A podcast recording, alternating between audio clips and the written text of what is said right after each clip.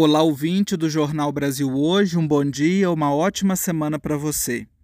Nós nos aproximamos do Natal, uma oportunidade única para refletir e para celebrar a comunicação. Afinal, é a festa do Verbo que se fez carne, que se faz carne. Esta é a principal razão de celebrar o Natal.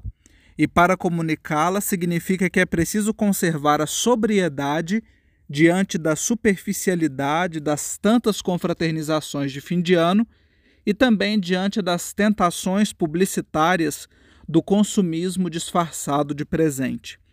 Devemos nos atentar à mensagem, que é Jesus. Mensagem que se revela, ora pela palavra, ora pelo silêncio. Não somos nós que revelamos a Deus, é Ele mesmo que se revela em Jesus. Portanto, não queiramos aparecer mais do que a mensagem que revela a grandeza, a sua grandeza, na pequenez, na simplicidade. Também não podemos nos esquecer de que Jesus é a luz do mundo. Natal é um tempo de muitas luzes. Jesus mesmo diz no Evangelho de São João: Eu sou a luz do mundo, quem me segue não andará nas trevas, mas terá a luz da vida. E diante das tantas luzes deste tempo, luzes que tentam ofuscar a nossa visão, devemos buscar e comunicar a verdadeira luz que é Jesus. Por fim, o Natal nos convida a nos afastar das abastadas mesas cheias de comida e nos aproximar da verdadeira mesa.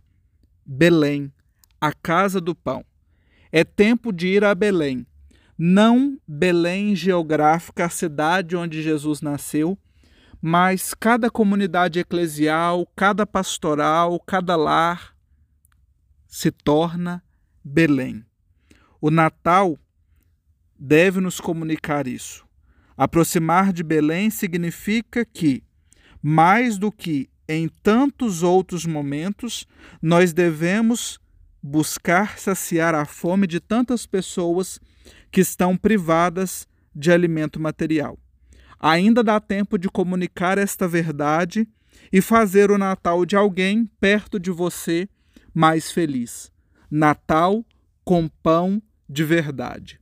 Pão em todas as mesas.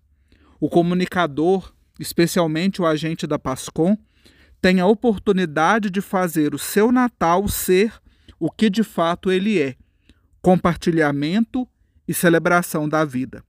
Como nos ensina o Papa Francisco, quando Jesus muda o coração, o centro da vida já não é o meu eu faminto e egoísta, mas ele que nasce e vive por amor. Que este Natal seja realmente um tempo para nos mudar e que a comunicação seja um instrumento para isso. A você e aos seus, um feliz e abençoado Natal.